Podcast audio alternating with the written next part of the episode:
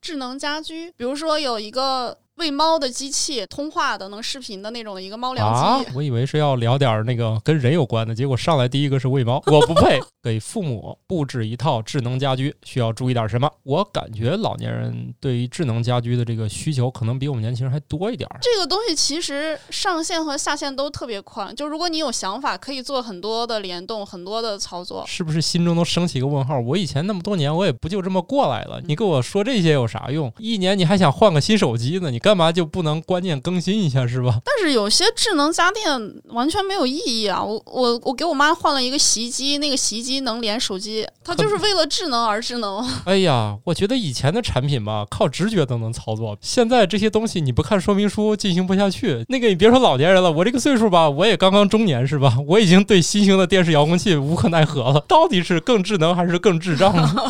宇宙的终极答案，生活的最终答案。无需定义生活，漫游才是方向。给生活加点料，做不靠谱的生活艺术家。生活漫游指南。小姚老师在家里弄个智能家居的东西吗？智能家居家里有一些这样的设备，你是不是想问我智能家居是啥？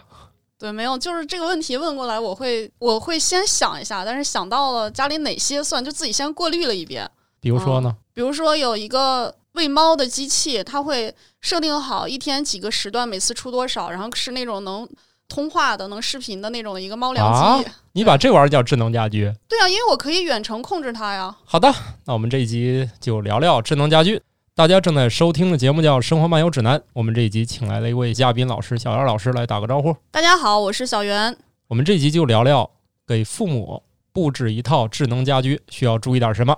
啊？听起来是一个实用帖，大家不用特别担心，因为聊一聊肯定会跑偏。比如说，我刚准备聊智能家居，第一个竟然是喂猫的，给父母好像不需要这个，但是也可以聊聊，毕竟有的父母也养猫是吧？让我听听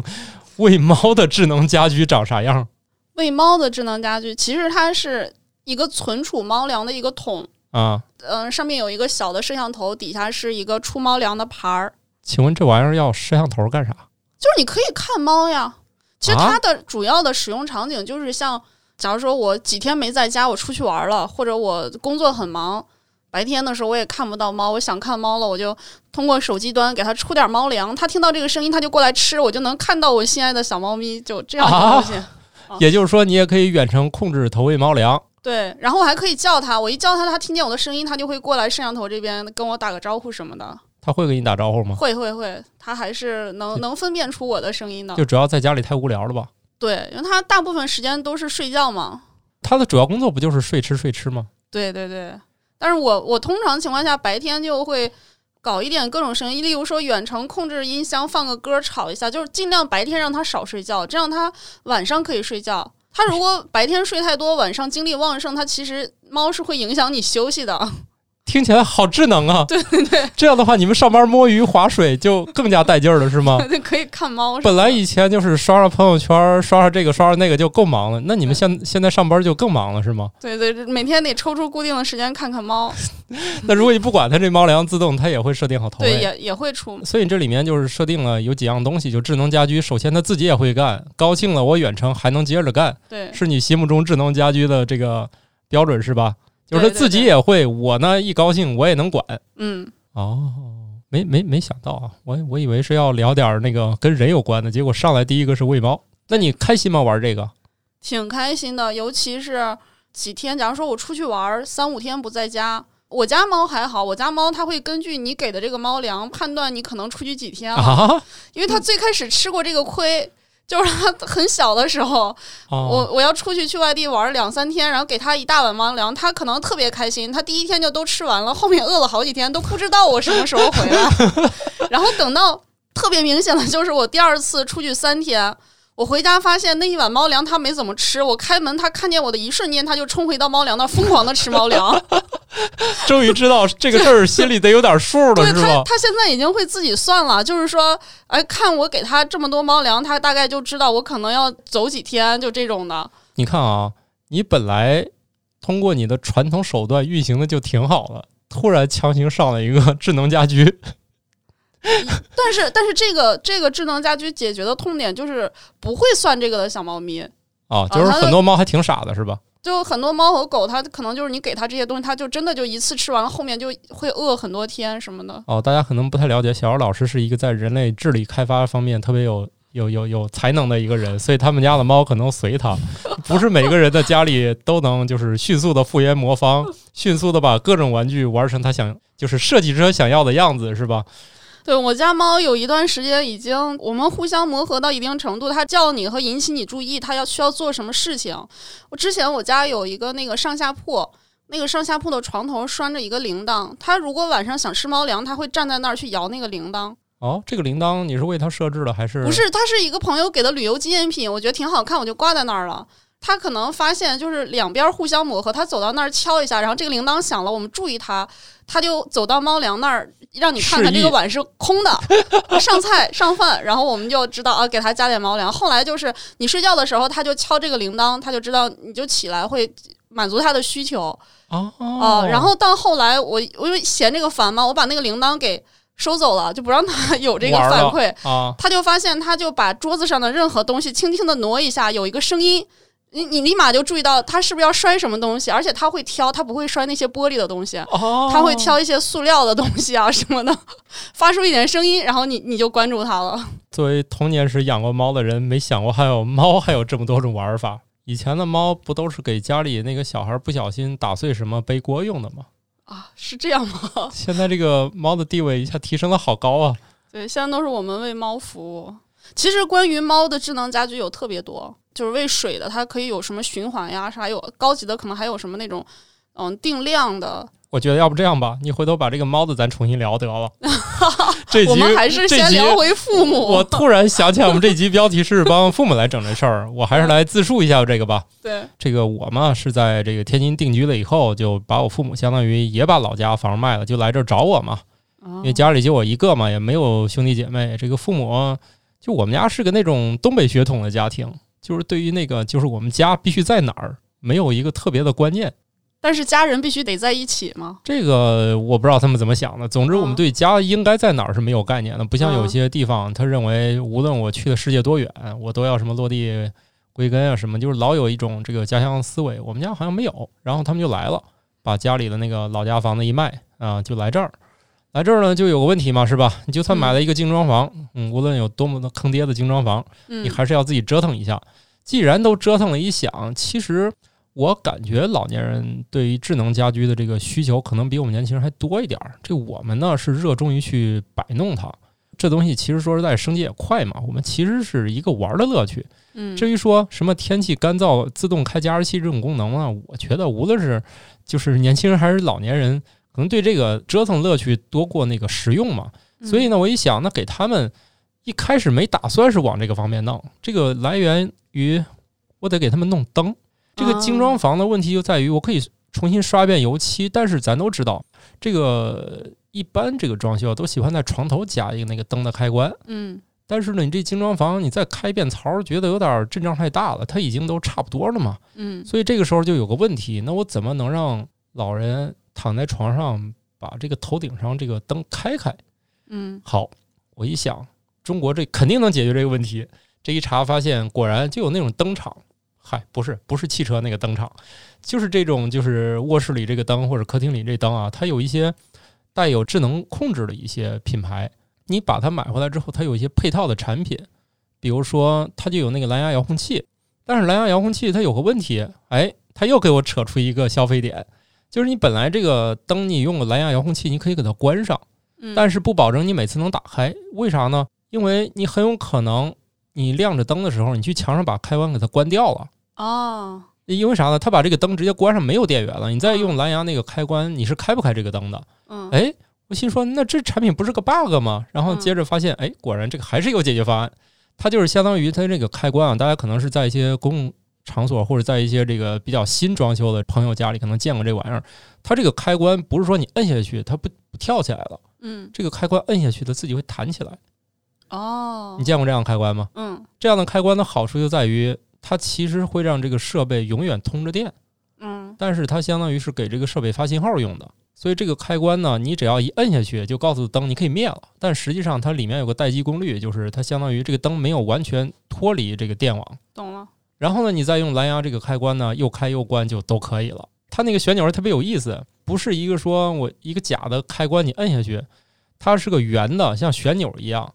呃，你可以让灯又变亮变暗，还能调色温，就是嗯你要用暖色呀，那个冷色。其实大家最喜欢的是冷暖色，就参一起那个颜色嘛。嗯，当然，这个灯由于你已经买了 能满足这个需求的灯呢，它就另外又给你一些功能，比如说什么模仿那种什么随着日落日出那种。哦，当然，这些我都关掉了，就怕就是老人适应不了。就是你这个花活太多，一个是你也不确定这这他们是否需要，另外就是你强行弄这么乱，他们也不知道怎么开和关了。嗯，然后好，我就这装一个灯就扯出一堆玩意儿，就为了能让床头开关它，又研究了这种专门的墙上的这个开关。嗯，墙上开关它有一个特殊的接法，这个当时我买它就有一个原因，就是如果你不喜欢摁下去弹起来，嗯，然后你对那个蓝牙开关你也没有兴趣了，你还是可以在里面有个机关一拨，它又回到了大家最熟悉的摁下去就定那儿了。嗯，然后你等再弄的时候就再关一下，这个就特别好，因为有些那个人家装完之后其实是真适应不了，就是他至少给了一个后悔药，不至于这个就是设备完全从头买嘛。我觉得这还挺有意思的。然后这完事儿之后呢，它说明书又成功的引起了我的注意， 就是这个花钱突然发现被说明书就牵着走了。他说，如果你愿意，你可以就是加那种中枢嘛，其实就是一个小爱音箱，哦，然后你可以跟小爱音箱说，你把这个怎么怎么的关掉。其实这个并没有引起我什么注意，我觉得吧，这个老人可能不喜欢跟机器人说话，况且他想关灯，他走过去就行了。嗯，嗯，但是看到这个音箱的说明，又让我出现了新的花钱点，于是这个坑一步一步就这样挖出来的，因为它特别有意思，因为我发现它有一些那个安防的东西，嗯，大家知道有个那个米家那个应用嘛，嗯，是吧？他就可以把这堆，他都在一个应用里面关起来。我对这个倒没啥兴趣，我一开始的初衷就是想让那个灯能在床头开关一下，结果发现，哎，这玩意儿它还就是就就从他那个购买清单里发现它能联动的东西很多，所以我就发现有两个东西特别好，所以我一定要买。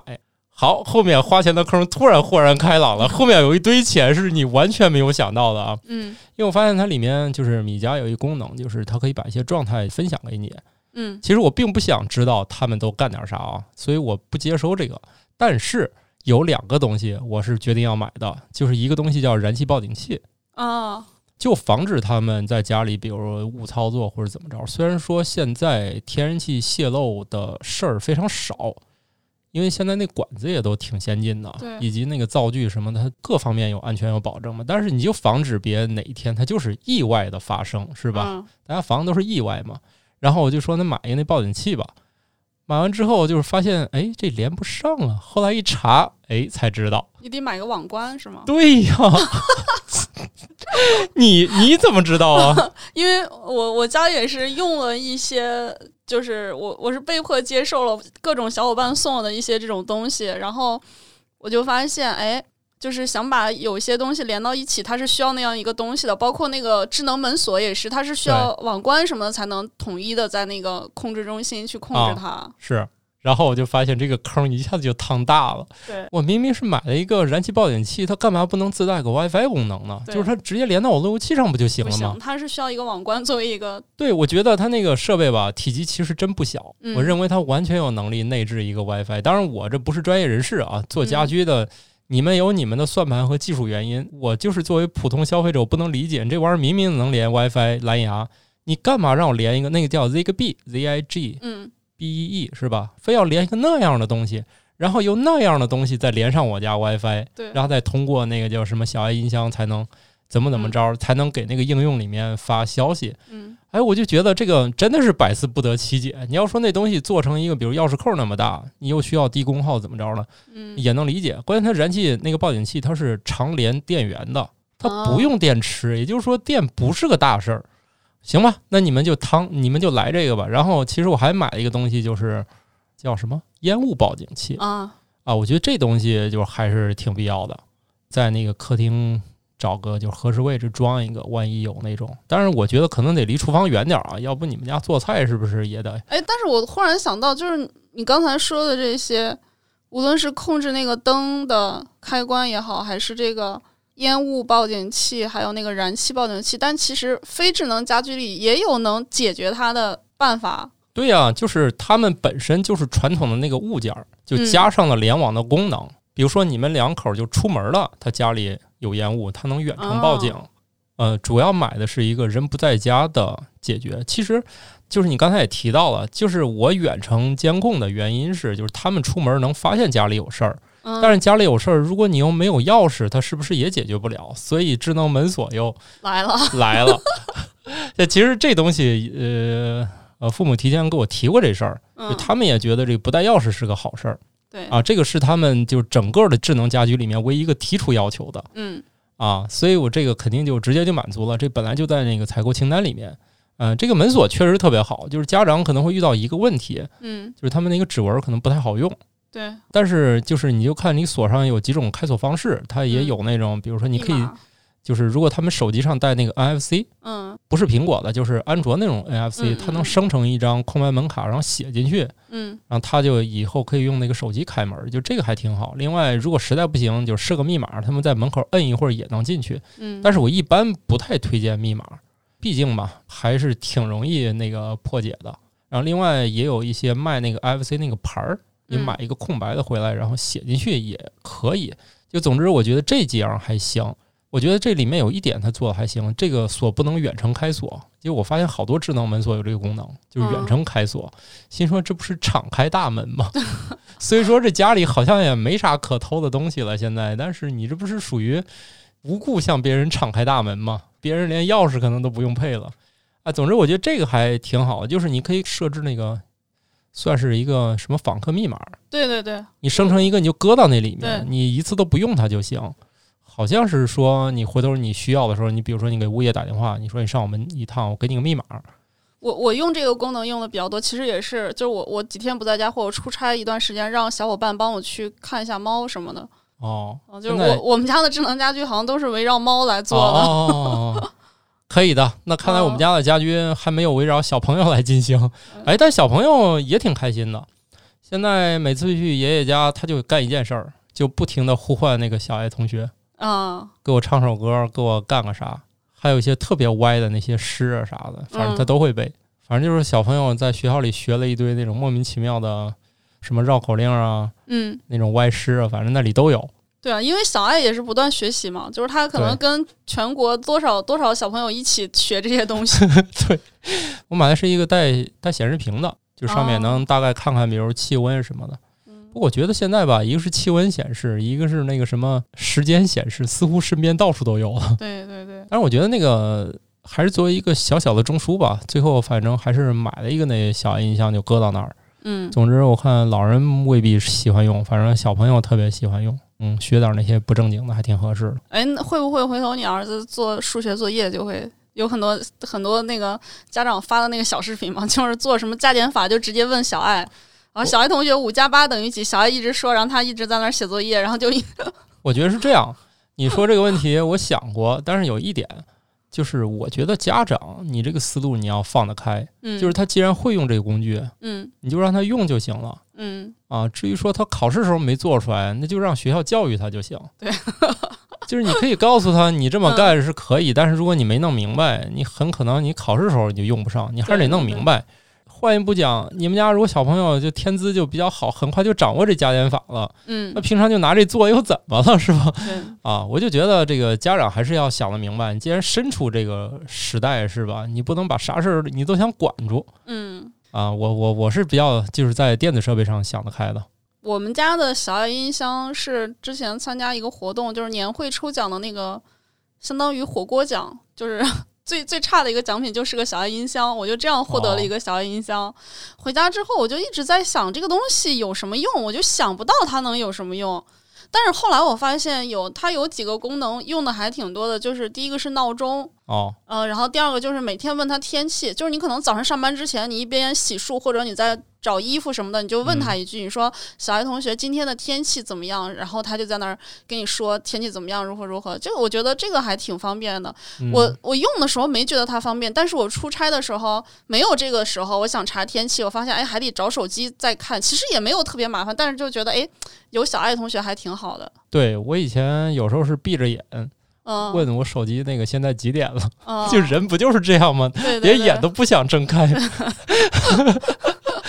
哦，哎，你这个用法我觉得是，就是还还是你没有这东西的时候，觉得你用这玩意儿能能好哪儿去对，啊？等你用上了，发现哎，这还这还行是吧？嗯对，我觉得最坑的就是那个网关，还有那个燃气那个报警器，它也要连那个网关，所以我买了一个就是那个叫绿米是吗？就是嗯 A Q R A R，对，它是啊 R- 应该 ARA 嗯是小米旗下的一个吧。就是它的，它专门做智能家居的一个大的一个生态系统，对，这个还行，它那个很有意思，它那个网关上带个灯儿，你还可以换颜色，它又激起了对我花钱的欲望，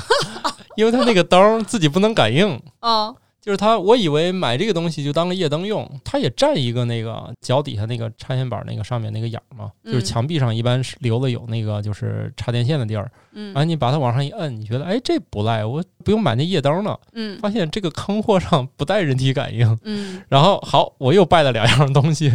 其实就是夜灯嘛，嗯就是大家传统认识的夜灯，就是那种你走过去它就会亮。嗯然后这个呢，就是你需要给它专门设置那个感应器，嗯它能感应人、狗、猫什么的有没有东西在移动。然后那感应器呢，总之你可以说给它布到某一个地方，等它起来的时候，它感应到有人，比如嗯晚上你给它设置到几点以后，你发现有人移动，你就把你那灯给亮起来。总之折腾一下这个，但是实际上我觉得那个花哨多于实用。其实我还是给那个父母做一套这么一个东西，我打算在两个卧室嘛，嗯从另外一个卧室晚上就是起来之后，如果检测到人体感应，他就把我那个墙上这个灯，还嗯有另外两个灯就一块儿都亮。另外两个灯我给他们买了一个落地灯放在那个客厅，哦，然后那个落地灯呢也是同样的效果。就是反正你已经买这么多了是吧？对，就是其实这智就能感觉像传销一样，对这智能家居在我们家其实到最后就变成一串儿照明设施，嗯就是怕他们夜里起来别看不见或者怎么着的。嗯。所以说，我觉得吧，这家住久了，其实就不开灯你也能走过去，是吧？这这跟那个盲人的那个寻路方式是一样的。其实你脑子已经有地图了，走几步到哪儿，你完全可以摸黑儿，是吧？但是想想他们可能以后这个，一个是可能也没咱脑子和身体这么灵活了，所以晚上我还是尽量让他们就是能亮的地方亮起来。所以它就是我设计，比如说你夜里呢从次卧里面出来，嗯，走到厕所这段路，只要一检测就把那个客厅还有这几个都亮。如如果亮度不够呢，就再把刚才那个客厅的那个吊灯嗯也把它给整亮了。然后完事儿了，我是计划让它，比如过了十分钟以后，就检测不到任何移动了，它就自己再把这关了，，嗯省得你为这事儿，他说你管开不管关，我还得关 半天，又埋怨我一顿，是吧？哎，整个就是我觉得我围绕我父母这个家里进行的智能设备，主要是围绕照明进行的。嗯其他的我倒是觉得以后可以慢慢开发，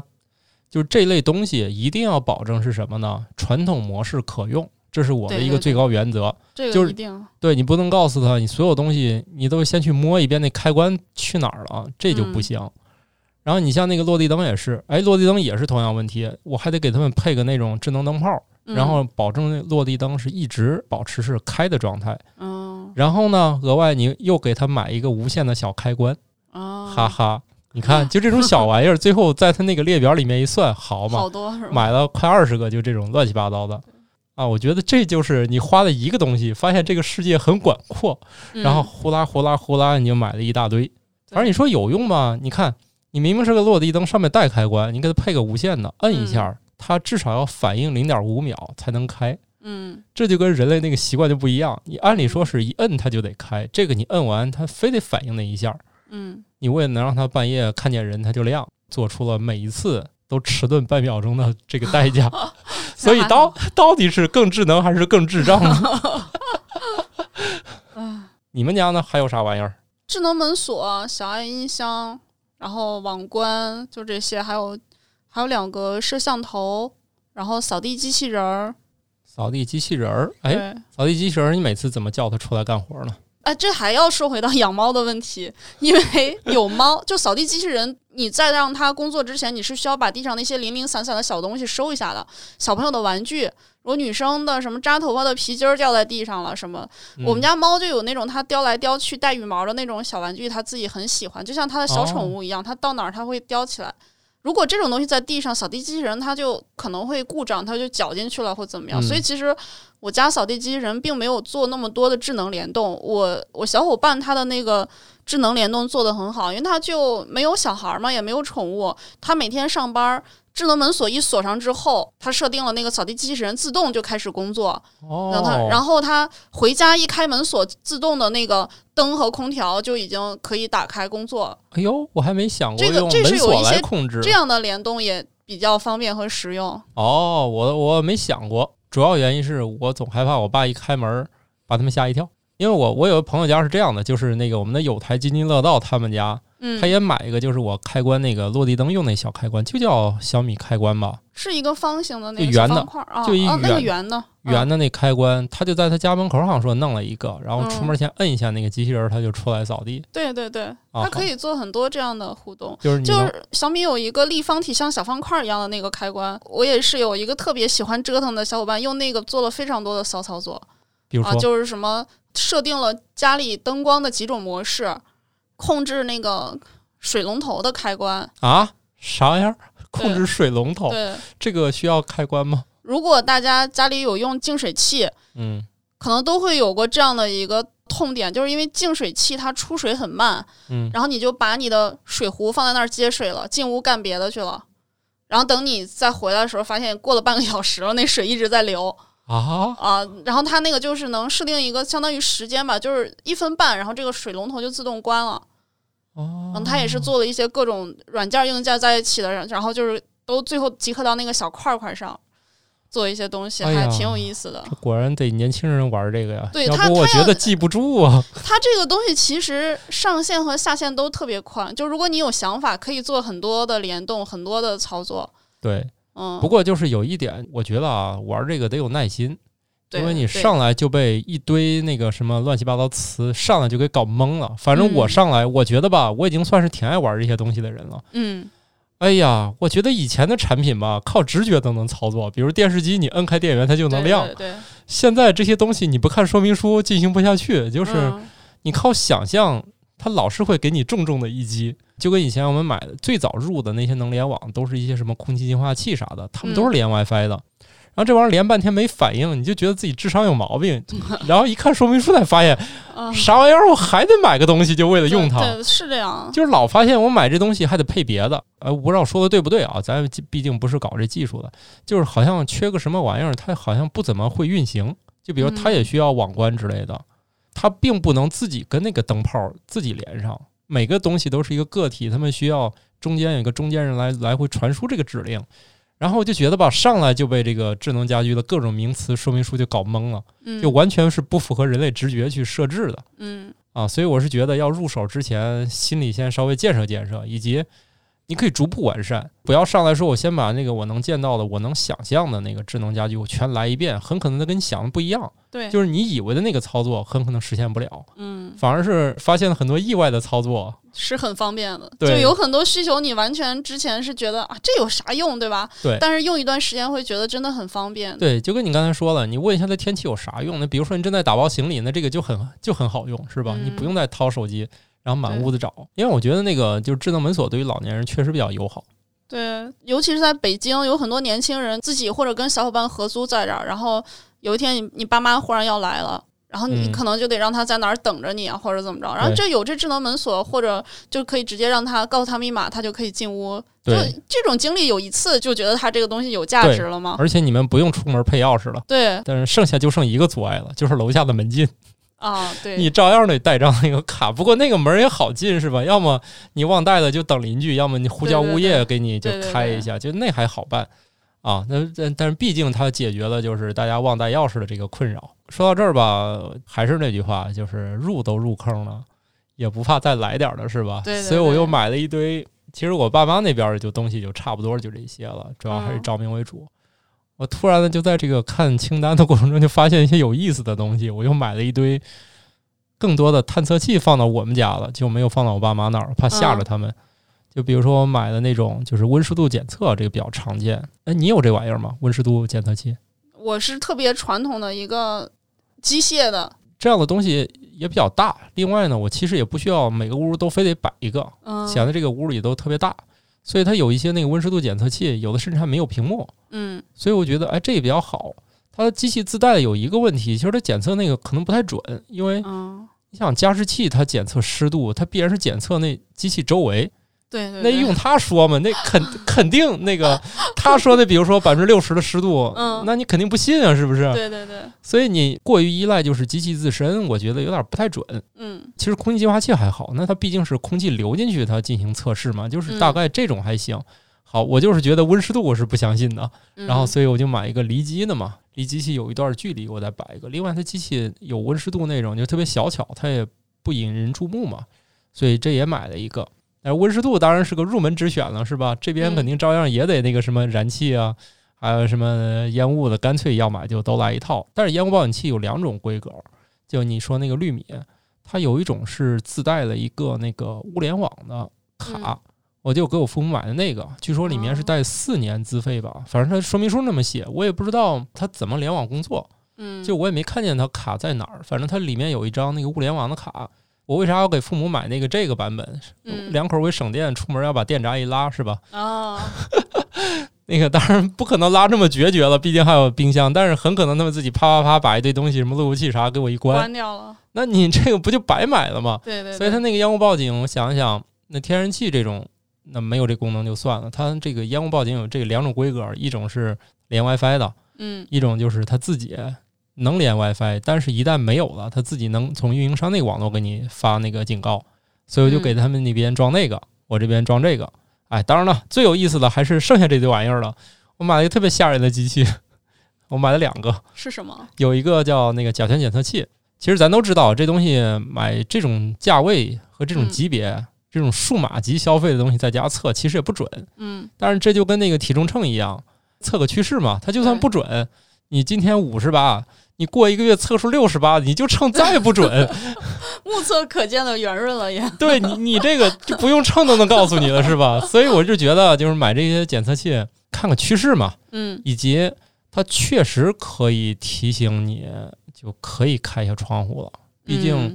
大家可能对于装修这个遗留的挥发物，嗯可能以为我这一年半载都没有了。事实上，其实这个能能停很长时间在家里。嗯嗯那啊我们家里就是这两项就老超标，就是甲醛不怎么超标，这是花了二百块钱检测出的结果，就是确实不怎么超标。呃，但是它有一个叫 TVOC，大概就是几千种化合物的这个整体检测，嗯这个很多家里其实这个 TVOC 都容易超标。嗯如果你不专门去测它的话，就是大家不要老盯着那个甲醛，甲醛呢嗯首先危害没想象中那么大，只不过它让人觉得刺激，嗯真正厉害的都是无色无味儿的，它不会让你能觉察到。所以其实 TVOC 这个参考值还是挺重要的，就是你不要以为甲醛这个味儿没有了，你们家就没事儿了，嗯哦其实还远着呢。这个各种污染物能挥发很多年，特别是有壁纸的这种哦家庭，它可能要挥发很多年，因为壁纸你闻都闻得见，嗯所以你更何况它里面还有其他挥发物，所以这个 TVOC 你就可以专门检测。然后呢是就是另外一个机器叫清屏吧，对，清屏有一个那个有一个就大概有个巴掌那么大屏幕的，上面有五个检测数值，就 PM 二点五啊，然后一个就是温度湿度，然后一个就是那个 TVOC。其实最有意思的是那个二氧化碳检测，二氧化碳，啊，现在因为这个，很多人越来越多的人不都在家办公了嘛？包括嗯我今年也这个配了台新电脑，嗯哎，是不是“配电脑”这个词离大家也很远了？ 今年攒了个机， 买了一堆零件儿，我都没敢装，我跑到我们有台津津乐道，我让他帮我一块儿装的，因为嗯他第一次装，据说也是装 CPU 时候翻车了，半天没卡上。对我我们之前装主机也是，然后搞来搞去那个电源也是没弄好，后来就再再装机的时候就。直接京东有那个服务，哦就是好多都有，天猫好像也都有这哦个装机服务，你直接买一个对它过来。结果发现来的那个小哥也并没有特别专业，他是这样的，就是以前放十年前，我们乐就是乐于就是装机对对对动手，那时候感觉这有啥难的，不是闭着眼就是。对，能插进去就对，插不对就翻个面儿，就就这种嗯简单就能。结果这一来发现咋咋多出来这么多乱七八糟的，而且那个有很多东西跟以前不一样了啊，我普及一下，比如硬盘就跟以前巨大的不同，对对对对它现在这个硬盘就两根指头那么大，嗯，然后它也不需要专门架在机箱某个地方，它直接就嵌在主板上了。啊，装了台电脑，然后觉得特别有意思。你一旦有这些玩意儿之后，你那些空气它可能都会多多少少有一些变化。对，就有一个问题，在家办公不就冷吗？你要是开窗户，嗯，然后你肯定都关着窗户干，关着窗户干时间长了，你们家二氧化碳其实就超标了。啊，这个大家可能很少关注的，这个它谈不上是污染物，嗯，但是就是按照今年的一些研究吧，就发现就是地球上那个二氧化碳整体背景值在提高，嗯，就是说它可能从六百变一千，对你的影响不是特别大，但是比如说放在一个非常宏观的层面，嗯，如果地球的二氧化碳浓度整体升高一丁点儿，可能意味着人类的整体智商就进步少一点点。就是其实它这个影响是，就是从大范围上是有影响的。嗯，也就是说，你可能六百遍一千对你影响就那么回事儿，但是你可能做家里，你会觉得不是说能达到你最佳那个工作状态。嗯，不过这又让我引起了另外一个想法：我一个人或者我三个人在家就把家里二氧化碳霍霍成这样了，那嗯办公室里面得成对啥样？写字楼 啊，对，所以大家在这个办公楼里面，有时候觉得这个没有新鲜空气，可能跟这个有关系啊。当然原因很多啊，但严谨的说，肯定不光是二氧化碳引起的啊。所以我回头也是打算把这个机器带到这个公司里测一下嗯，啊，我觉得还挺有意思。大家其实可以关注一下这个值。当然，不过就是你知道这些数据之后，有两个问题：第一呢，你想得知这个数据，大概要花个六七百块钱嗯，啊，电费就不算了啊，反正你得花六七百块钱。嗯其次，他老吓唬你。就会更焦虑， 对他老吓唬你，现在搞得我半夜起来睡觉前还打开窗户放一会儿空气再睡，因为我们家那个 TOC 那个值一直都在一点六、一点八，一直给它放到一以下，它变绿我再去睡，所以我也知道，我只要关上门，其实过一会儿它就又黄了嗯，啊。它要求的值是在一以下，但是其实很多家庭我估计都达不到，就是可能都会有各种各样污染物。另外，有一些原因也会造成也不是特别大的污染，但是会引发它数值快速升高，比如说。洗完澡以后，你肯定要抹一大堆东西啊、啊，你一边抹那个值就一直在飙啊。然后还有一些就是嗯做饭也是很容易引起 TVOC 和那个 PM 二点五两个一块儿升高，嗯，所以为什么大家这个以前老建议大家做完饭开窗通风十分钟，现在想想是很有道有理的，道理，只不过以前你没有数值直观去看。对，不过我想啊，就是听到这儿，大家可能是不是心中都升起一个问号？我以前那么多年，我也不就这么过来嗯了。你跟我说这些有啥用？那还是嘛，大家既然你看你一年你还想换个新手机呢，你干嘛就不能观念更新一下是吧？对，对，对，啊，了解了解，就发现，反正你想过上更爽、更舒适、更正常的生活，呃，有一些监测器，我觉得还是蛮好玩的。至少嗯我现在竟然养成了睡觉前开一会儿窗户再去睡的习惯。哎，那还挺冷的，嗯，得开个十来分钟，那个值才能降下去。所以大家这个开窗通风还是一个非常必要的过程啊。不过也有小朋友向我安利了，那你来套新风怎么样？不不，我我我小伙伴给我安利的更狠，他直接让我换一个三横房或者五横房， 什么三横房或者五横房，听不懂？就是这个房子它它直接就是恒温恒湿什么，就哦哦，就这哦种的智能房子。然后我说我其实只是这个小需求也能忍了，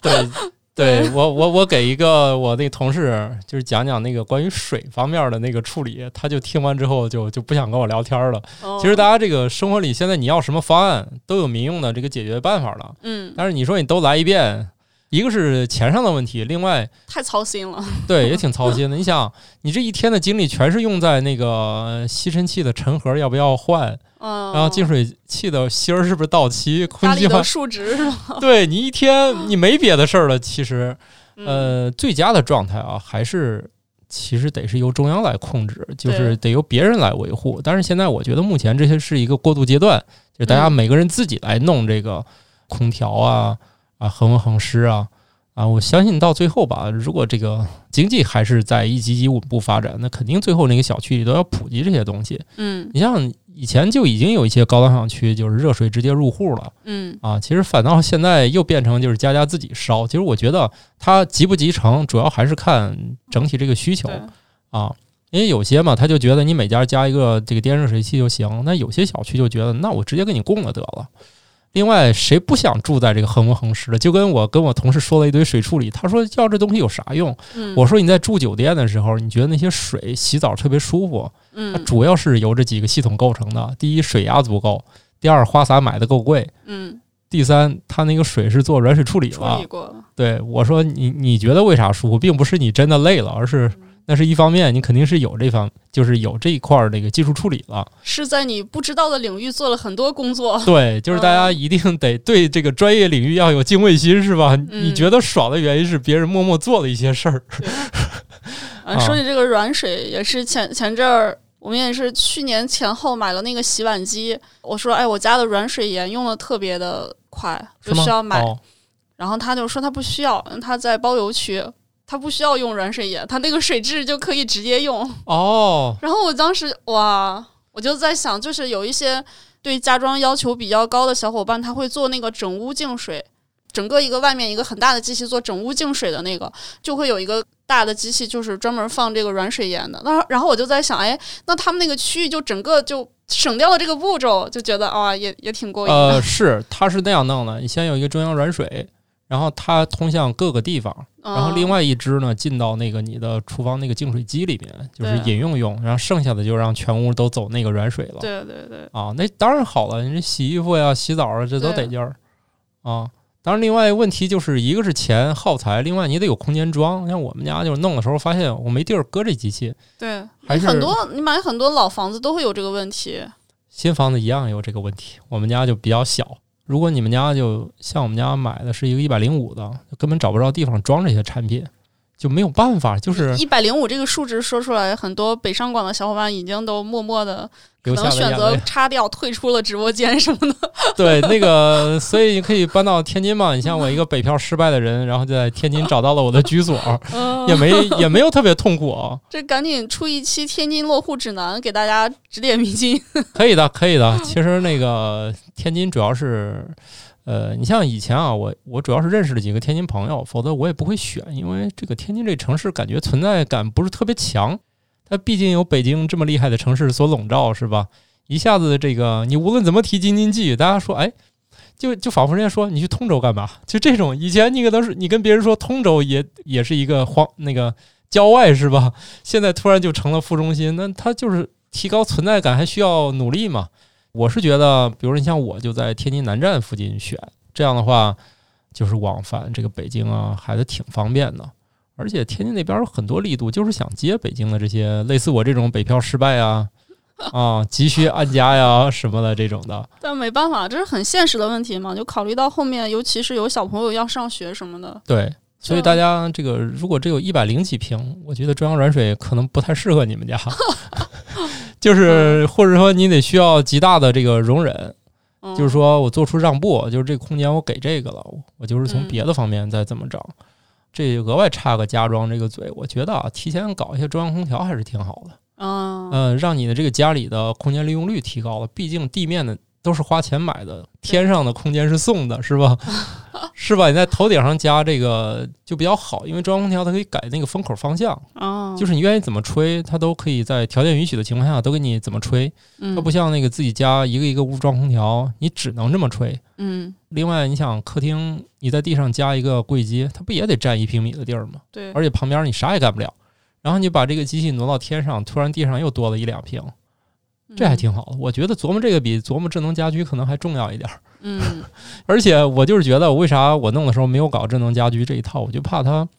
就是你融入太深以后，这东西更新换代比较快。嗯你又觉得又想换它，你万一植入太深也是个事儿。嗯以前我就见过一个就是在这方面走的比较靠前的酒店，嗯我在那屋里我就不敢动，嗯一动它就啪啪啪给我开一堆灯，就把我吓得我在那屋我就不想动了。我觉得这就是有点夸张的那种 感觉。嗯会让你产生极度的不适感。对，这就跟那个机器人儿，你不能长得太像人，嗯，你太像人，人恐怖嗯会谷了是吗？对有点 害怕。你要么跟真人一样，否则你不要给我弄出一副人脸，但是老是一副那个没有表情的脸，就挺吓人了。对对对，就人还是讨厌人形的机器，是吧？嗯，除非有一天你做的我难以区分，就跟那西部世界里是吧？嗯我已经难以区分这个人了，我才能跟他们就是能能交流或怎么着啊，否则你还是让机器人长得像机器会更好一点儿。嗯，啊，我我我心得就这样吧。你你家里还有什么东西值得分享一下的？我身边的小伙伴吧，就行有两两波是觉得智能家居特别好的，有一波他们是养鱼，嗯，养鱼鱼，对，就家里养那种小的景观的那哦种鱼缸，然后养什么有有一波养什么海水鱼的，嗯然后还有养各种观赏鱼的那种小伙伴，然后他们有一些也是智能家居，他会觉得特别好用，例如说那个定时的智能开关，让嗯它会设置一些什么加氧气啊什么那种的东西，哦它它并不需要二十四小时，可能一段时间就够。对，啊传统操作就是人得想起来过去对对跟喂对食儿一样，得开那么一会儿。对，然后哦还有那个、刚才你说的那些安防设备里有一个看有没有水防水的那个东西，哦啊，对对对那，个那个他们也用的比较多。哦，对我当时看这东西的，就是想一想不知道怎么用。那我在想，就是说，哎，什么什么地方会跑水？你能，假如说家里水龙头忘关了，你就确定的知道它水会到那个地方去。我当时也是想这些，我就也是暂时想不到哪儿我哪儿能用到我这个。当时我对这个还挺感兴趣的，但是我想来想去，我不知道水将流向何方。对呀、我也是，我觉得水刚好流到那儿，那怎么刚好流到？但是那些养鱼的小伙伴他们觉得这个挺好用的，他们鱼缸会水漏出来吗？什么换水呀、各哦方面的，哦有一些智能的东西吧，也是他们那个领域里比较专业的东西，可能就是我觉得这些还是要有很具体的使用场景，它会解决对你很对大的问题哦，。对，你别嗯反着思考，就像我这样的是吧？先看见这个产品，然后愣套它的用途，对，然后就花了一大堆钱。但是其实真正是有这个需求才去找对应的东西，是一个正向的解决这个问题对对的对办法。对然后还有就是，呃，像我们这种就是在外打工的小伙 伴，然后就是给。给家里的就是给家里的什么爷爷奶奶家的什么客厅里装了一个那种可视的那种摄像头，大家可能会觉得，那我跟家里打微信电话也一样能解决这个视频的问题，但其实并不是这样的，因为老人他用这个手机还是并没有那么的方便，然后他们就做了那个小米的摄像头，假如说诶没事儿的时候，周末然后连就连过去，但是它是单向的通话，就是语音是双向的，嗯但是那个视频就是只、哦你只能看到老人那边嘛，嗯，然后就是什么跟爷爷奶奶聊聊天，他们还觉得挺开心的。哦，对这个是我没想到的一个用途，但是我的小伙伴们用了，他们觉得挺好的。对，我觉得这个老年人其实是我觉得还挺适合用智能家居就是的一个群体嗯啊，因为毕竟嘛，他们也有时间折腾这事儿。哦嗯，对对对咱是属于没事儿硬挤时间在这研究这玩意儿。其对实你真给他们弄一堆，他们有时候也会琢磨琢磨，哎，这东西咋用？他们嗯，出现了难得的学习欲望，对对，他们对想要掌握这些东西，也算是给他们找点事儿干吧。嗯然后这边有一些这个网友的提问啊，我提前做一些功课。嗯然后有人问这个目前家中老人必备的智能家居，我其实刚才提了，就是也就是这些，我觉得从照明开始入手嗯啊，适应不了呢就恢复传统模式，嗯，我就从照明开始，以及从夜里怎么让他们起夜时候更安全嗯。然后呢还有那个就是智能门锁。门锁对门锁真的很好用，很好用。问这个费用品类，刚才我们都大概说说，但是费用没怎么提。就是你你整上这一摊儿吧，就是门锁大概得一千块钱吧，嗯起步啊，上不封顶，哎，上封顶也就几千吧，也不嗯会更贵了、 啊，几百块的，就是我尽量认为这个门锁买新不买旧，呃，尽量不买那个入门级产品，就买个嗯中、中不溜儿的，一千来块钱这种就行。然后其他那一堆呢，大家都可以查到，就是我刚才也说了，你要买各种检测器，就嗯，大概贵一点。贵一点儿。你要是普通一些的，只那种检测温湿度啊啊，就是什么测一下这些东西呢，反正这堆下来就一个房间，就是连这些乱七八糟开关，可能是两千块钱左右吧，就跟买一套灯差不多。但是啊如果你只是增加一点小的部件，就是一个小的开关或者一个什么，可能就几十块钱到对一百多块钱就能够解决。对，每样东西其实都是在几十到一百多。对对，它单价并没有很贵，但是以数量取胜。对，数量取胜以 及。以及对逼死你必须 买对成对套，对对对， 就比如说你买一堆，发现需要一个东西叫网关，就像土豆这种的，我我只是简简单单想弄个灯，然后没想到入坑以后对发现了新世界的感觉。明明只想花好像是六十九买个开关，嗯，最后花了两千块钱吧，然后以及给他们弄完，自己又花了花一了千多块钱。就就整个又挑了一些适合自己的，对又对重对对新买对了一些。对，当然其实还是还是那个友情提示啊，这个根据需求选，别上来就是我要怎么怎么地，所以对买一堆东西回来，光看说明书能把人就整懵了。然后他问我选择组装还是成套，可能没太理解这玩意儿，他也没有成套这个概念，嗯可能会有些商家跟你说几个东西一块儿弄啥的，那是可能是个推销模式吧，你就自己还是想觉得什么东西用就行。但是我我这里插一句，我还是觉得就是现在年轻人，如果你要装修之前，最终不一定用智能家居，嗯但是你还是抽出一点时间去那些当地的体验店，还有到网上查一下，我觉得有些东西还是值得考虑的。对，有些东西要提前上，对，就是比如说我就说那灯，如果你提前选的是那个传统的灯，你后面再你买智弄能家居没有用，它对连不上啊。这个确实是有一些东西，你不用智能那个部分是无感的，但是嗯它得有这个就是基础设施，你才能用上对对对，啊。然后他还问这个对房子本身有要求吗？我觉得没有太高要求没，有要求。因为它毕竟都是在现有家电基础上加的。然后剩下那堆包括检测器啥的，本身它也不大嗯啊。安装费力嘛，其实也不费力， 它没有安装，除非是含有这些东西，比如说灯，它本身你就要装灯嘛，它不属于额外的这个工作。呃，始料未及的，就刚才我说的那个一样一样东西得接着买，这就叫始料未及。对，安装以后使用率怎么样？我不是很了解。反正我儿子天天去调戏那个小爱同学，有 些东西西它安装好之后，它就会就完全融入到你的生活里了，你就对你比如说，就我觉得还是那个有一个蓝牙夜灯，就是它嗯又是夜灯，又能向那个网关发出说有个人移动，他就把那个检测器和夜灯就二合一了，也可以嗯选选这些。他说我 智能家居的迭代频率有升级空间吗？当然了。它对嗯天天迭代，天天升级，就算东西不升级，固件儿还升它级。固那个软件，它基本上打开那个程序就刷一下升级，刷一下升级。我也不知道它那个升级是具体解决了什么问题，但但确实是一直在升级。有一个问题啊，它有时候还是不运行不稳定。比如说那个检测人体移动之后，然后激活那个亮灯，它经常不成功，然后得反复删掉重设，删掉重设，终于它正常。那可能需要你在调试过程中有一些耐心，嗯，以及对它出故障的时候，你能不能能容忍对啊？你不要认为智能家居就非常非常智能，跟你想的一样，其实还挺远的，至少还需要你稍微愿意折腾折腾啊。智能家居目前普及率怎么样？我也不知道，但是我挺觉得吧，挺低的。 用他们行业内的人员说，可能这块儿是一个什么红海也好，蓝海也好，就是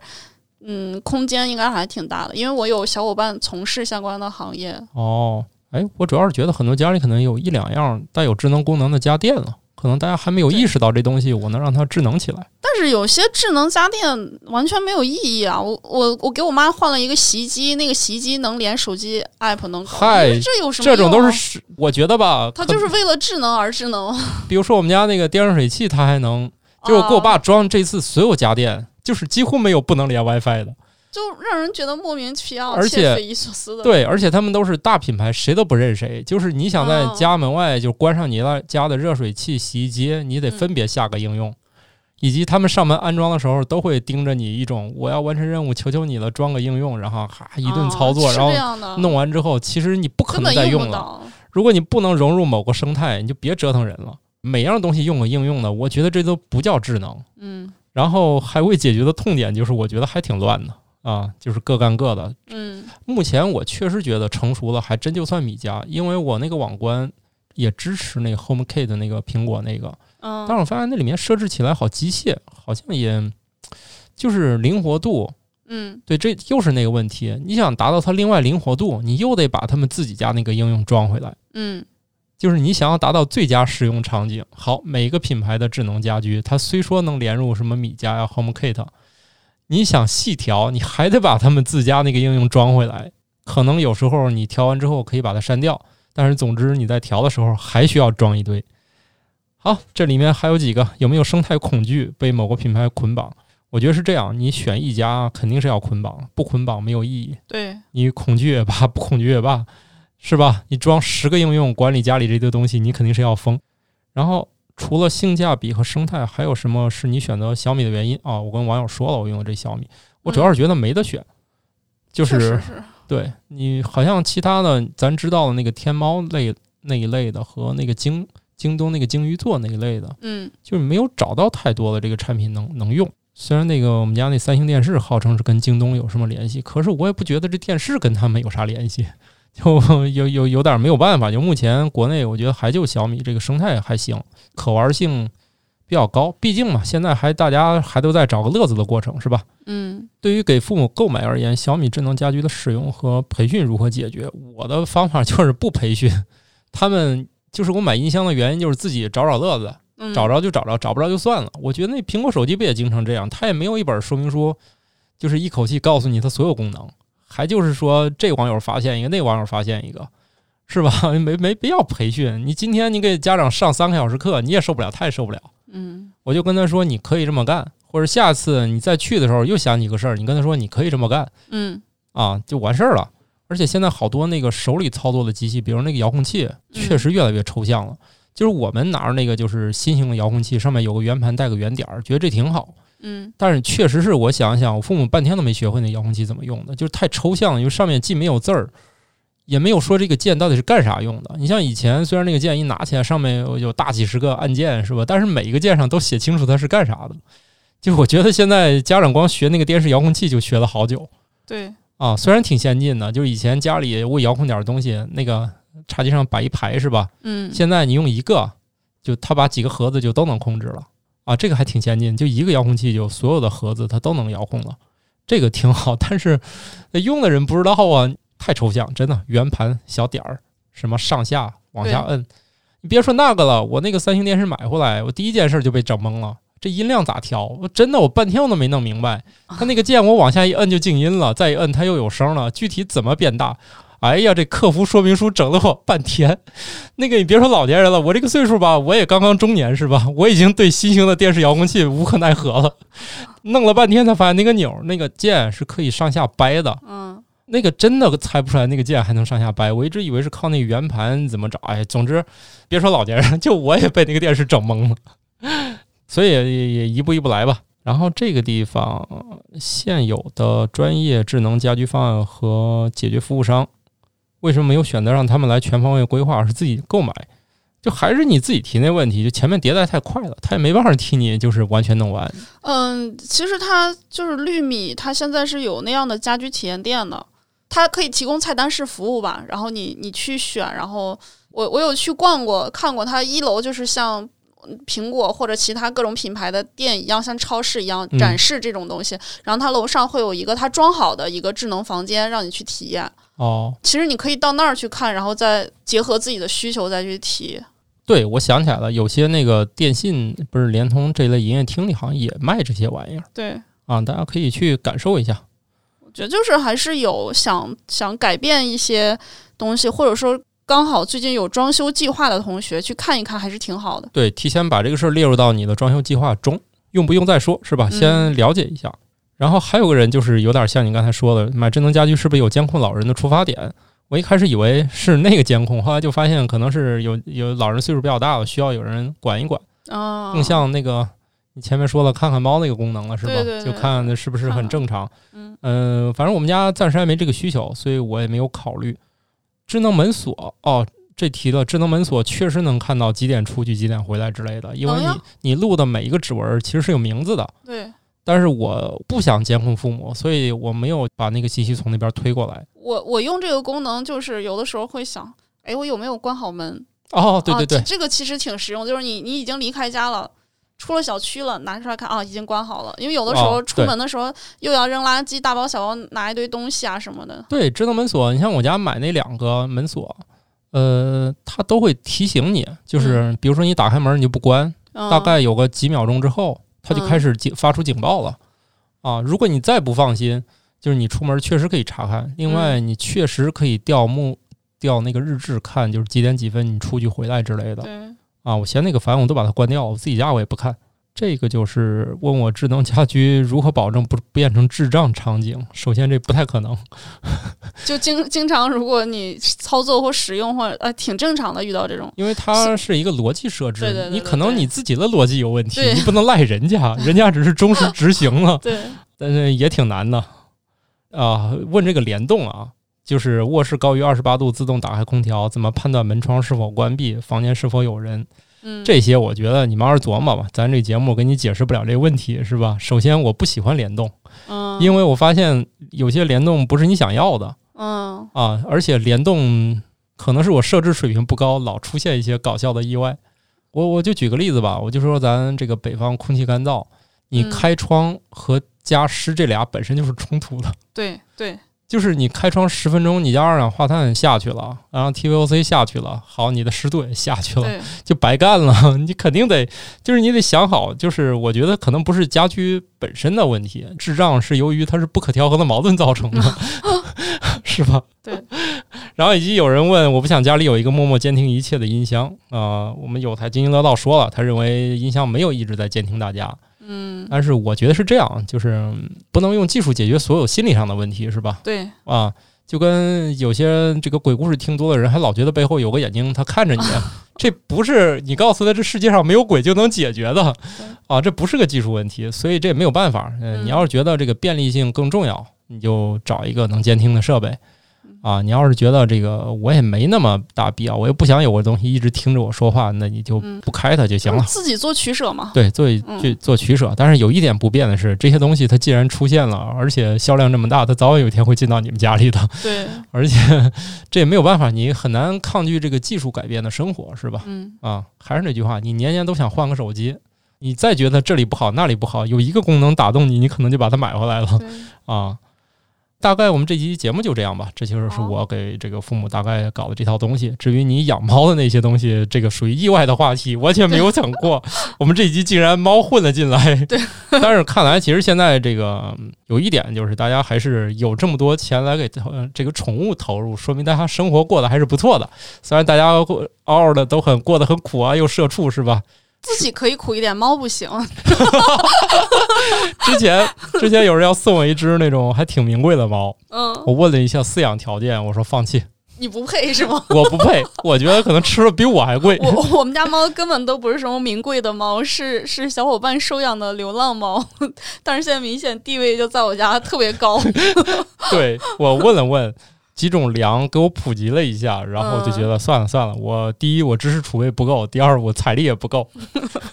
我还是放弃了啊。之前还讨论过我们生活什么时候变好了，我说有一个标志点，就是兽医医院改名叫宠物医院的时候，对，就是说明人民的生人民的生活确实提高了。好，那我们这个说一个活动广告吧。现在皮艇这个是快手团队开发的，我觉得还挺好，就是划船那个皮艇。 看谁划得快。这个现在有一个活动叫皮艇宠粉季，这个活动是由皮艇和波克公社共同发起。玩法是这样的，就我说一个幸运数啊，比如说我们这集就说七得了，我们这一嗯期的幸运数就是七、啥意思呢？就听到这节目就可以在皮艇这期节目下面跟我们留言互动了。一旦你发了这个评论是跟七有关，比如七、十七、二十七，嗯或者也不敢奢望有七十七个评论是吧？那反正你遇见七了。嗯那系统会自动弹出来这个你中奖了。啊，这个我们会跟那边沟通，我们是七，然后你就只管留你的言，然后一旦留了，然后就会有一份儿跟我们节目有关的奖品吧。虽然我也不知道奖品是啥，谁提供啊，反正保证有一个。